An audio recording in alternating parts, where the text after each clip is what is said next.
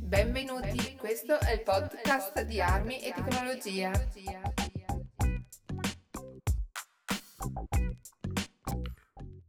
Ciao, sono Ivan, questa è la puntata numero 31 e l'argomento principale della puntata sarà il calibro 10 auto, un calibro da pistola molto potente.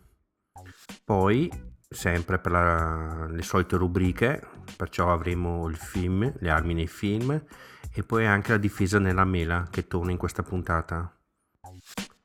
Buon ascolto!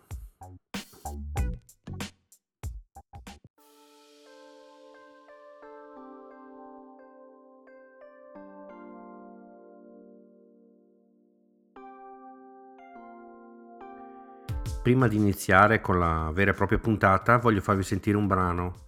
Questo brano è la colonna sonora del film che tratteremo a fine puntata per il ciclo Le armi nel cinema. Perciò questo diventa un pochettino come un, un indovinello. Sentite la canzone, se riconoscete il film, poi a fine puntata eh, parleremo di questo film. Ok? Siete pronti? Via!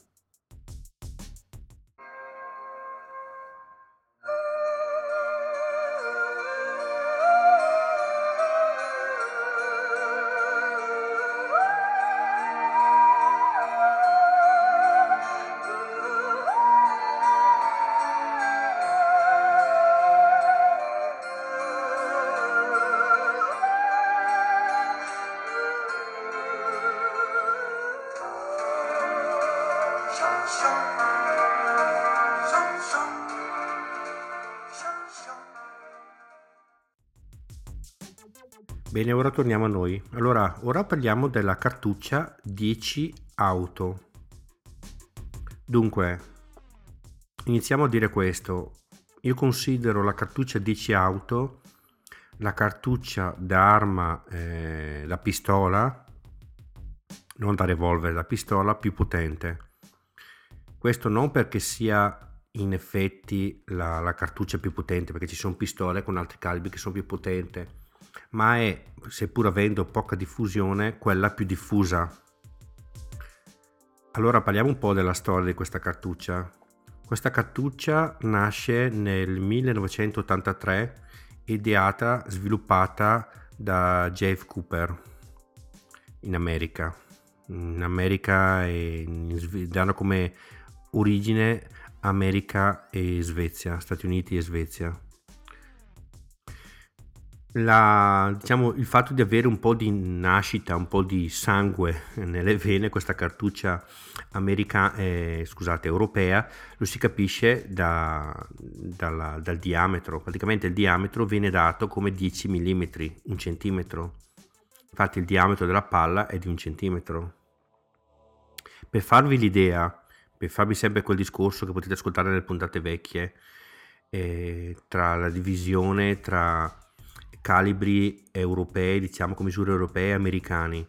Questa cartuccia, poi come vedremo ritenuta troppo potente, ha dato vita a un'altra cartuccia che invece questa è veramente molto diffusa, che è il 40 Smith Wesson, nato da Smith Wesson ed è 40, vuol dire 40 eh, deci, eh, centesimi di pollice, che sono sempre 10 mm. Allora vedete, lo stesso calibro in America, 40 Smith Wesson, in Europa 10 auto. Comunque 10 automatico, già qua nel nome si capisce che è nata principalmente per pistole semiautomatiche, anche se eh, c'è stato anche qualche tentativo di mettere questo calibro su revolver. Allora, cominciamo parlando delle, vabbè come detto il diametro è di 10 mm, la lunghezza è di 25 mm, è molto lunga. È vista da lato, cioè vista presa in mano, sembra quasi un calibro da, come si può dire, da revolver. Sapete che sono, normalmente i revolver hanno calibri più lunghi.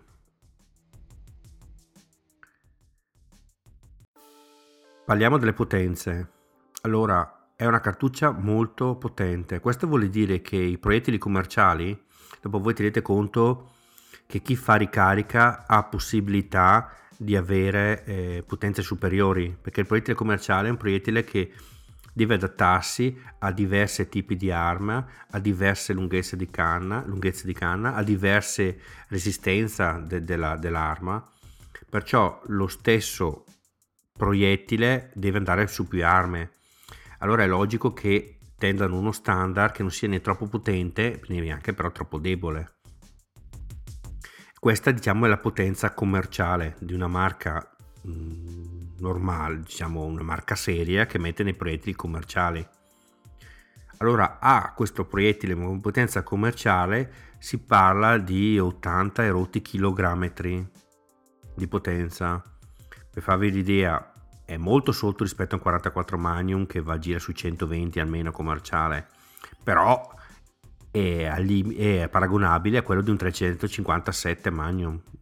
Praticamente ha la potenza di un 357 Magnum con però la palla leggermente più grande perché questa è un 10 mm. E questa, questo calibro venne mh, provò diciamo a utilizzarlo l'FBI se mm, vi metterò nelle note dell'episodio la puntata quella vecchia dove abbiamo parlato di ferite balistiche della famosa eh, biblica perché viene utilizzata come la Bibbia in America sparatoria di Miami dell'86 ecco nell'89 l'FBI visto i, le delusioni diciamo le poche prestazioni i pochi risultati ottenuti dalle armi che erano in dotazione degli agenti durante quelle sparatoria provò ad adottarla il problema è che questa cartuccia è, come detto, è molto potente. Questo dà dei problemi durante soprattutto il, do- il tentativo di doppiaggio. Cioè, nel tentativo l'FBI di adottare una cartuccia eh, più potente, tra virgolette, sbragò. Scegliendo questa, sbragò. Oltretutto c'è anche un'altra cosa da dire questa cartuccia fu adottata da, da, Colt, anche da, sembra che ci siano anche diversi altri tipi di, di pistole semiautomatiche, però era appunto a causa della sua potenza, a differenza di, di un revolver che in realtà eh, come struttura è più massiccio rispetto a una pistola, eh, come si può dire, rispetto a una pistola semiautomatica, perché se eh, eliminiamo pistole da 3 kg come potrebbe essere la Desert Eagle che però capite sono 3 kg di, di, di acciaio una pistola normale per sua struttura è, è più gracile rispetto a un revolver per, per questioni fisiche proprio. Ecco un altro grande difetto di questo, di questo diciamo, problema era che eh, su certe pistole come la Colt, la Delta Elite, che infatti si trovano in vendita anche a un prezzo buono, eh, tendeva dopo poche migliaia di colpi a, a desfarla praticamente. Infatti, l'unica pistola che vi posso consigliare di prendere se volete tenere questo calibro, che comunque dopo vi spiegherò perché è meglio non tenerlo, è la Glock. La Glock forse per il discorso della sua struttura un po' elastica dovuta alla, al materiale del fusto, forse sempre per lo spirito militare da cui nasce, insomma è la pistola che eh, diciamo digerisce meglio questo calibro, è quella che se dovessi comprare un'arma acquisterei per avere questo calibro e se devo dire la verità c'è stato un periodo che stavo per acquistarla. Infatti c'è stato un periodo che mi ero proprio ero partito per questo calibro, mi piaceva e avevo provato ad andare a, ad acquistarla. Il problema qual è? Il problema è che sono andato nell'importatore ufficiale, uno degli importatori ufficiali italiani, la pistola era disponibile, la Glock in 10 auto, dovrebbe essere la 20 se non sbaglio, la Glock 20 il problema è che quando ho domandato qualche informazione sulla reperibilità dei proiettili, lui, che era l'importatore ufficiale, uno degli importatori ufficiali, aveva disponibile solo una scatola eh, di 50 colpi eh, di proiettili a espansivi che non possono essere utilizzati per difesa. Perciò eh, voi capite che eh, la ricarica è molto facile di questa pistola, perché la ricarica alla fine utilizza i DS e tutti gli strumenti, le, proie- le palle, sono tutti del calibro 40, perciò la ricarica è molto facile. Però il cercare i proiettili tocca ordinarli in armeria che anche quello non sarebbe diciamo, un problema. Il problema è che se voi volete andare al poligono, dovete fare, siete guardie giurate, dovete fare le prove obbligatorie, voi andate al poligono, domandate una scatola di 10 auto, non sanno nemmeno che cos'è. Perciò eh, il grande problema è quello lì, il fatto che non si riesca a, a trovare mh, proiettili, cartucce di questo calibro, se non ordinandole. Io come calibro fisicamente non l'ho mai provato, perché non ho mai avuto una pistola in 10 auto. Però ho utilizzato ancora il 40 Smith Wesson che con certe cariche, con certe diciamo cariche ridotte al limite, al massimo, riesce a ottenere prestazioni che sono più o meno simili sui 82-83 kg da tabella. Però se avete intenzione di provare queste cariche estreme, che comunque cercando su internet potete trovarle, Importante che, come al solito, quando si parla di preteli ricaricati, partite con dosi basse, crescete lentamente e verificate che non ci siano danni sul bossolo e che la pistola sia comunque in uno stato, prima che iniziate questo procedimento qua, eh, diciamo ben tenuta e che non, sia, non abbia problemi già di sua natura, altrimenti rischiate che il carrello vi arrivi in faccia. Ecco un'ultima opinione personale riguardo al calibro. Diciamo che è un calibro eh, diciamo d'elite, un calibro di cui diciamo, vorrei avere un'arma perché eh, ha caratteristiche che sicuramente anche in futuro lo, faranno, lo, lo, lo lasceranno, lo faranno restare come uno dei calibri più potenti per pistole. Oltre a questo, come detto, eh, se l'acquisto dei proiettili è difficile, la ricarica è facile, perciò per qualche sparacchiata casuale non c'è problema. L'unico consiglio che vi ripeto ancora una volta, ancora una volta, è eh, beh, sicuramente di non acquistarla come prima arma, sicuramente di se volete farvi un'idea provate un calibro 40 su pistole leggere vi fate un'idea un calibro 40 provato su una Glock eh, subcompatta o compatta comincia già a darvi l'idea del calibro che, che, di cui stiamo parlando. E comunque io personalmente consiglierei di acquistarlo su pistole eh, come la Glock anzi praticamente la Glock.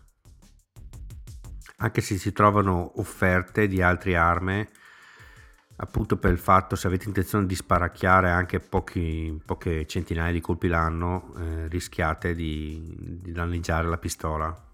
E se acquistate una pistola per questo calibro usata verificate bene i giochi de, dell'arma e lo stato in cui è.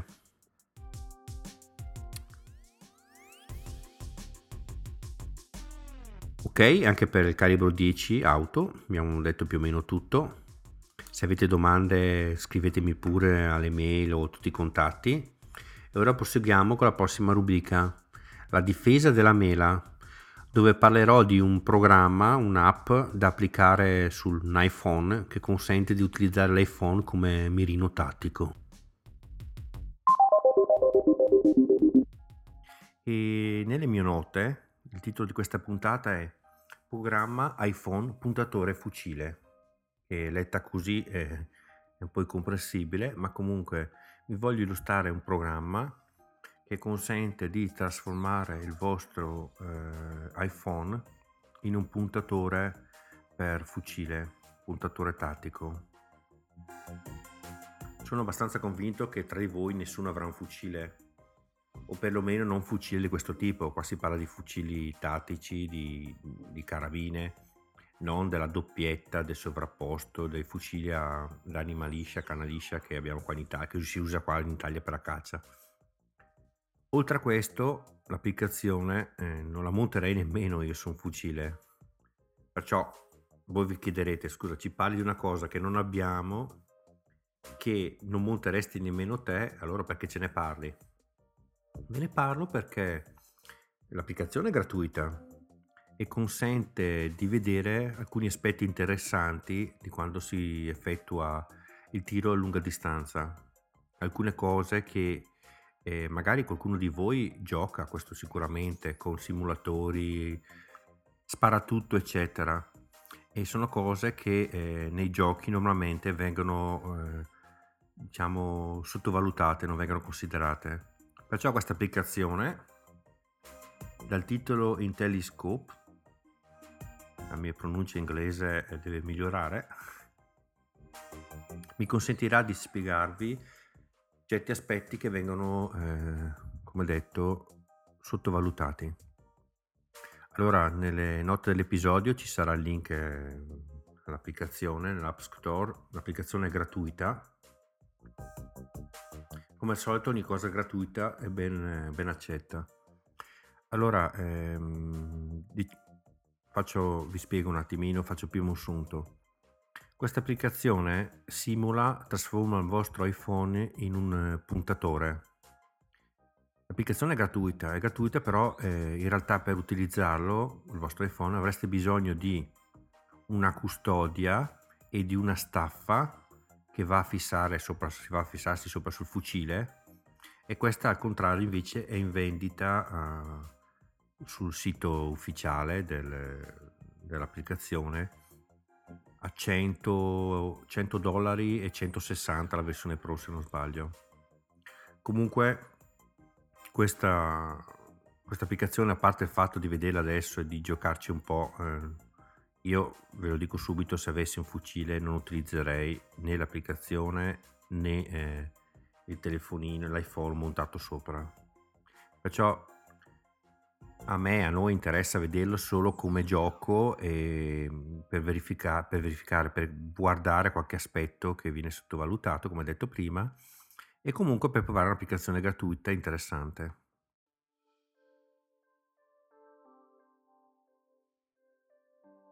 Bene, allora scaricata l'applicazione e lanciata l'applicazione, quello che ci si presenta è praticamente eh, una vista come sembrerebbe quasi eh, quello che si vede nei videogiochi, nel senso all'interno un mirino, un cerchio del diametro circa della larghezza dell'iPhone, dove la, il colore è naturale, ai lati un, un, colore più scuro, comunque quando lo scaricherete lo vedrete, che simula proprio l'effetto del, di, un, di un binocolo, insomma, di un mirino e poi tutto intorno c'è una serie di parametri.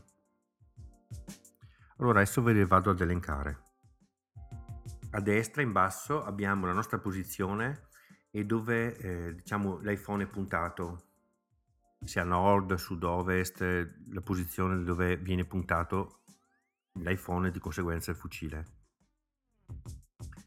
Poi abbiamo la, l'attuale arma scelta, come vi spiegherò, Invece sul lato sinistro abbiamo la possibilità, vabbè la data, l'ora, abbiamo la possibilità di far partire un timer, la possibilità di accendere la luce dell'iPhone, che loro chiamano luce tattica, la possibilità di registrare quello che si vede e le previsioni del vento per la posizione in cui siamo. Poi un pulsantino che consente i diversi settaggi dell'iPhone e tutto qua praticamente. E in centro logicamente ci compare un reticolo che può essere modificato a seconda delle nostre scelte. Adesso prima che, che guardiamo un po' come funziona questa applicazione, voglio farvi un attimo un discorso, spiegarvi un po' un discorso dei proiettili, il moto dei proiettili. Spesso in televisione o anche soprattutto nei videogiochi si considera il motto dei proiettili come se fosse un raggio laser. Cioè proprio tu punti a un punto, spari, il proiettile va in quel punto. la distanza si raddoppia, il proiettile eh, va a, sempre per stesso punto. In realtà non è così. In realtà dovete pensare al proiettile come a una, un sasso lanciato che fa tutta una parabola. Praticamente questa cosa è accentuata su, su, su questa cosa dipende dalla velocità del proiettile supponiamo di prendere una pistola, una pistola che spara a 50 metri, il proiettile ha una parabola dove sua, il suo punto di impatto è 5, 6, 7, dopo bisogna vedere dal, dal, dal tipo di, di, proiettile, da un sacco di parametri, però è qualche centimetro più basso del punto teorico. Cioè se voi sparate a 5 metri diciamo il proiettile, la, la traiettoria è praticamente rettilinea. Più vi allontanate, più la parabola discendente è accentuata. Perciò qua si vede già una prima cosa, che eh, sparare a 50 metri come a 100 metri non è la stessa cosa. Infatti, mh, mm, su tutte le armi, soprattutto nel senso parliamo di fucili, stiamo parlando di fucili, tutti i fucili, il mirino, oltre ad avere il, segnato il centro con diverse fantasie, angoli, triangoli così, ha una linea retta proprio sotto al centro, una riga. Questa linea, questa linea, questa riga è graduata. Praticamente eh, serve a, in modo rapido a farsi un'idea di dove il proiettile impatterà eh, se voi sparate sulle lunghe distanze. Allora vi spiego. Se voi sparate a 100 metri, supponiamo, fuci- supponiamo che il fucile è tarato per 100 metri, se voi sparate a 100 metri il proiettile impatterà esattamente al centro del bersaglio. Se al contrario la distanza sarà più lunga, supponiamo 150 metri, allora non si dovrà più tenere eh, il centro del, del nostro diciamo eh, mirino, ma si dovrà utilizzare per puntare al centro la riga sottostante al, al centro. È un discorso un po'... Eh, mi trovo un po' in difficoltà a spiegarvelo. Praticamente cosa vuol dire? È come se sul, guardiamo se riesco a fare un discorso più semplice, è come su, se sul mirino ci fossero diversi centri, tutti eh, perpendicolari uno all'altro. A seconda della distanza, voi dovete utilizzare i diversi centri e più la distanza si allontana, più il centro che dovete utilizzare, il, marcatore dovete utilizzare è basso. Questo costringe il fucile a, tenere, a restare più elevato, puntato verso l'alto e fa sì, in linea teorica, che la parabola sia calcolata e arrivi a impattare nel punto nostro desiderato. Ecco, questo è una delle, delle, caratteristiche di questa applicazione, che consente, a seconda di, di, che tipo di fucile si seleziona, di avere una serie eh, di, di, diciamo, di marcatori per poter al meglio effettuare la mira sulla lunga distanza. Allora vi dico che già qua eh, è un giochettino, nel senso che i marcatori eh, dipendono, dipendono, dal fucile, è vero, però dipendono anche dal tipo di proiettile, dipendono da un sacco di cose. E perciò alla fine eh, non può che restare che essere un po' un, un giochetto, un gioco, non è una cosa da cui affiderei un tiro su lunga distanza, la precisione di un tiro su lunga distanza. Un'altra cosa che c'è all'interno di questa applicazione è il fatto, come abbiamo visto, di vedere la nostra posizione e l'orientamento del nostro, del nostro mirino. E come detto prima, eh, in alto a sinistra c'è un parametro che sarebbe la, praticamente il vento della zona in cui siamo. Io ho guardato in Italia, non dà nessun parametro, probabilmente è fatto solo per l'America, è tarato solo sull'America. Comunque si potrebbe avere praticamente la direzione e la forza del vento. Questo perché? Perché il vento, eh, diciamo, mh, fa molt- spo- eh, sposta molto i proiettili sulle lunghe distanze, diciamo così. E allora sarebbe importante sapere dove, dove tira. Ora vi faccio sempre un discorso per, eh, per il discorso del- della velocità del proiettile. Supponiamo, facciamo per fare calcoli, eh, io vi faccio, vi faccio degli esempi eh, esagerati in modo che si riesca a capire meglio. Allora, un proiettile lento da pistola, relativamente lento, viaggia sui 250 metri al secondo. 250 metri al secondo vuol dire che voi quando sparate ogni secondo il proiettile percorre 250 metri.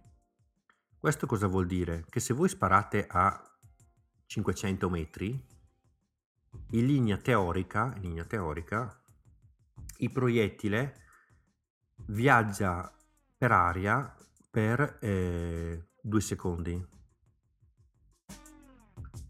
Questo vuol dire che poi in realtà il tempo sarà diverso perché il proiettile rallenterà, perciò il tempo si allungherà. Comunque consideriamo un tempo ipotetico di due secondi, vuol dire che il proiettile sta in aria per due secondi.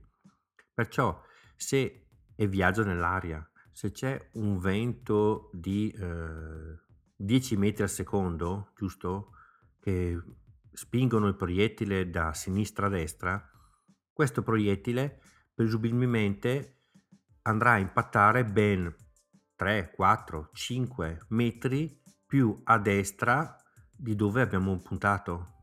Se invece al contrario il vento spinge dal senso, eh, dal senso opposto, in realtà andrà sempre di quella distanza, di quei metri, però dal lato opposto a sinistra. Ecco, vedete, mentre il discorso del proiettile, della traiettoria eh, della parabola, di impatto del proiettile è relativamente facile da calcolare e in teoria, una volta avuto i parametri corretti, proiettili sempre uguali e, e tutto regolare perché dopo ci sono mille cose che vanno a influire dal riscaldamento della canna, la temperatura, ci sono mille cose, però tutto uguale, l'errore di impatto è basso, invece il vento è una variabile molto molto forte che sulle lunghe distanze va a interagire moltissimo col proiettile. Ecco perché sulla nostra applicazione viene data la nostra posizione, dove, siamo, dove stiamo puntando e le previsioni del, te, del vento della nostra zona. Però cosa c'è? Eh, appunto perché è una variabile che eh, è così impattante sulla, sulla, traccia del proiettile deve essere calcolata in modo preciso. Cioè a me non mi basta guardare e dire sto puntando verso nord, c'è il vento di 10 nodi che va da destra a sinistra, ok mi calcolo così, no, non va bene così. Infatti se voi guardate quando vanno a fare delle, delle gare dove tirano sulla lunga distanza, mettono usualmente delle piccole bandierine che indicano lo spostamento del vento in modo che il tiratore riesca a calcolarsi dove andrà a impiantare il proiettile. Quando c'è qualche film americano un po' più serio dei nostri all'italiana, fanno vedere che il tiratore guarda lo spostamento delle, delle foglie magari sugli alberi per cercare di capire la traiettoria. Però dovete capire che eh, lo spostamento, l'influenza che dà il vento è grande sul proiettile e eh, variabili calcolate così a caso danno errori enormi. Perciò eh, la differenza tra impattare su un bersaglio grosso come un'anguria o sbagliare di 10 metri cioè, è un attimo. Comunque questa applicazione, come detto, avendo appunto parametri così casuali, non sono altro che in realtà eh, un sistema per riempire lo schermo dell'iPhone e dare qualche parametro in più per giocare, diciamo.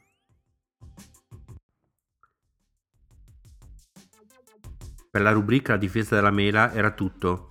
Tenete presente che questo podcast, eh, o meglio questa rubrica che ho all'interno di questo podcast, è la rubrica che ho all'interno di un podcast che si chiama Apple Horizon, incentrato sul mondo Apple. E perciò eh, quando dico all'inizio eh, so che voi non avete fucili o eh, carabine così, è perché presuppongo che tra gli ascoltatori di quel podcast ci sia poca gente che, che, che li possiede. Al contrario, magari sul podcast di Armi Tecnologia si presume che qualcuno abbia armi lunghe, anzi sono sicuro perché sono già stato contattato che qualcuno ha armi, armi lunghe però eh, tengo lo stesso a, diciamo, a riportare quella rubrica anche su questo podcast perché penso che ci siano spunti che possono interessare anche qualcun altro, come ad esempio questo qua che di, questo, di queste applicazioni. Bene, proseguiamo col podcast, quello vero, quello armato, armi tecnologia, e andiamo alla rubrica successiva, le armi nel cinema.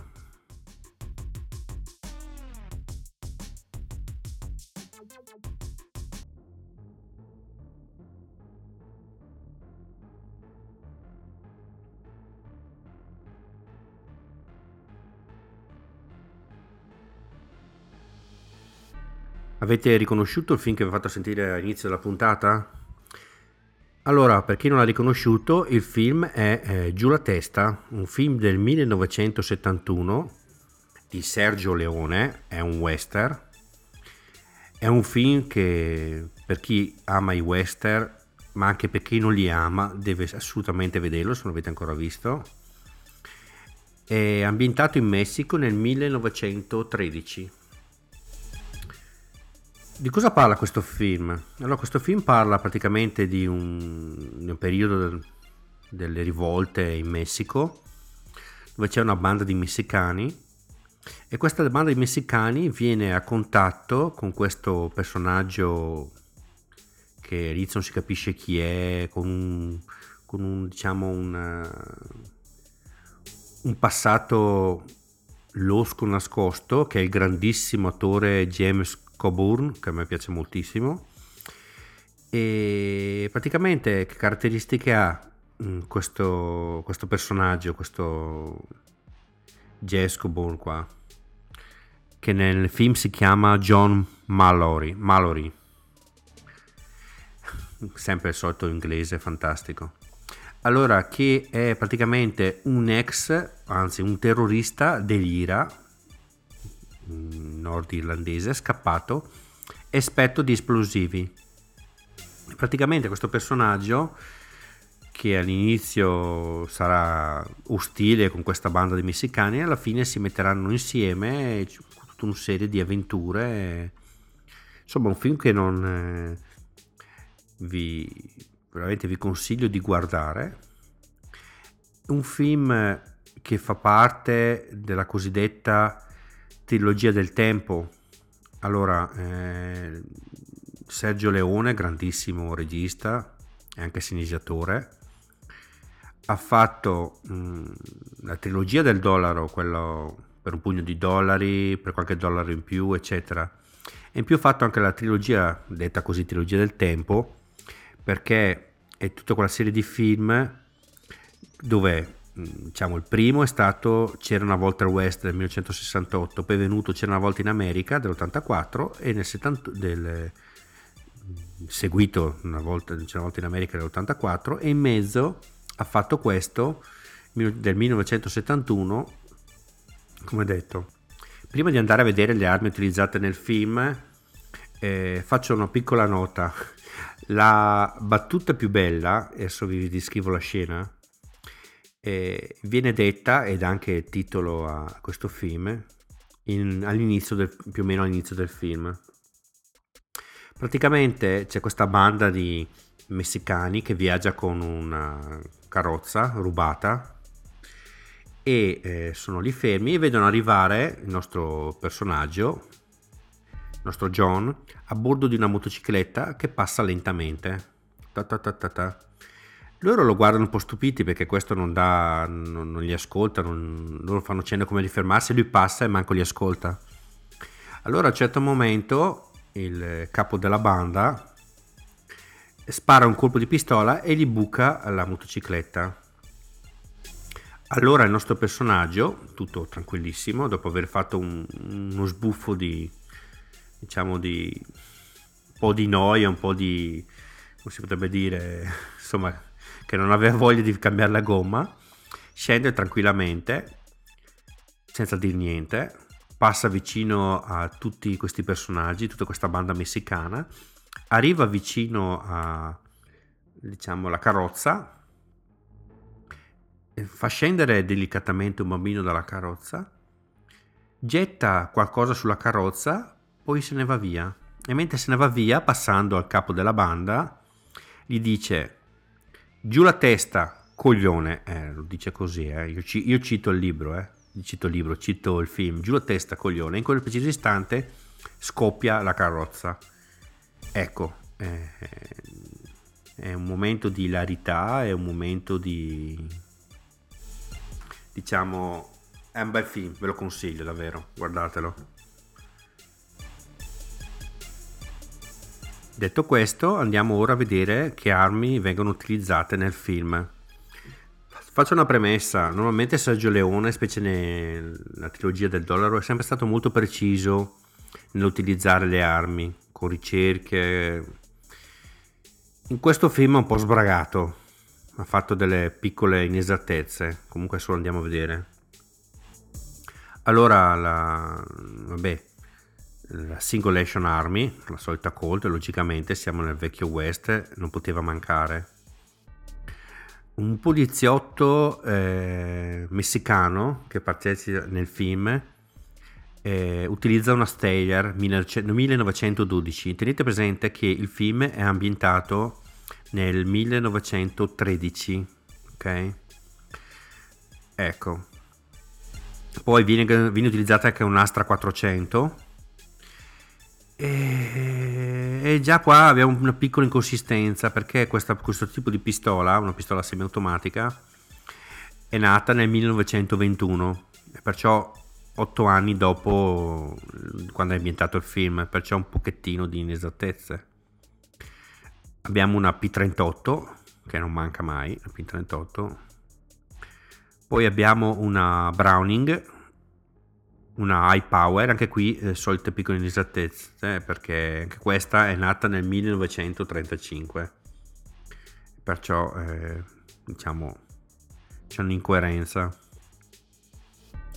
Utilizziamo Winchester dei Mauser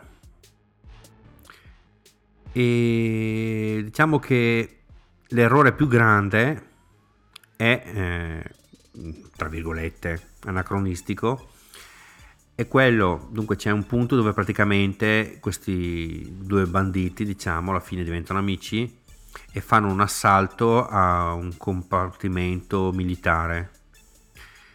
Ecco, eh, John nell'utilizzare per fare questo assalto, oltre all'esplosivo, utilizza una mitragliatrice, una MG42.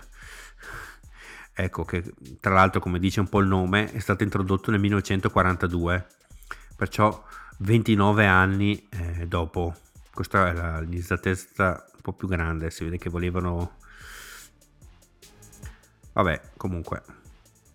Comunque, a parte questo, eh, queste piccole inesattezze, questo utilizzo di armi un po' forse sballate, che comunque ci stanno eh, nel film che non è pignolo, non è che vede un fucile automatico strano, cioè sono armi che come stile eh, si ambientano bene a, a, diciamo, a quel mm, ambiente del, della rivoluzione messicana, anche se hanno queste piccole incoerenze, diciamo, di 30 anni. Ok, anche per questa rubrica è tutto. Andiamo alla fine.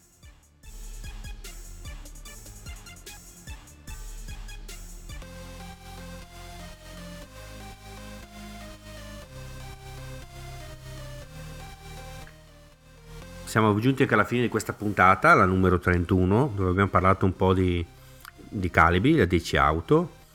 Abbiamo parlato di applicazioni che vorrebbero far diventare un iPhone eh, Mirini per fucili, per carabine abbiamo parlato di un film western, Giù la testa. Coglione. Dicono così nel film.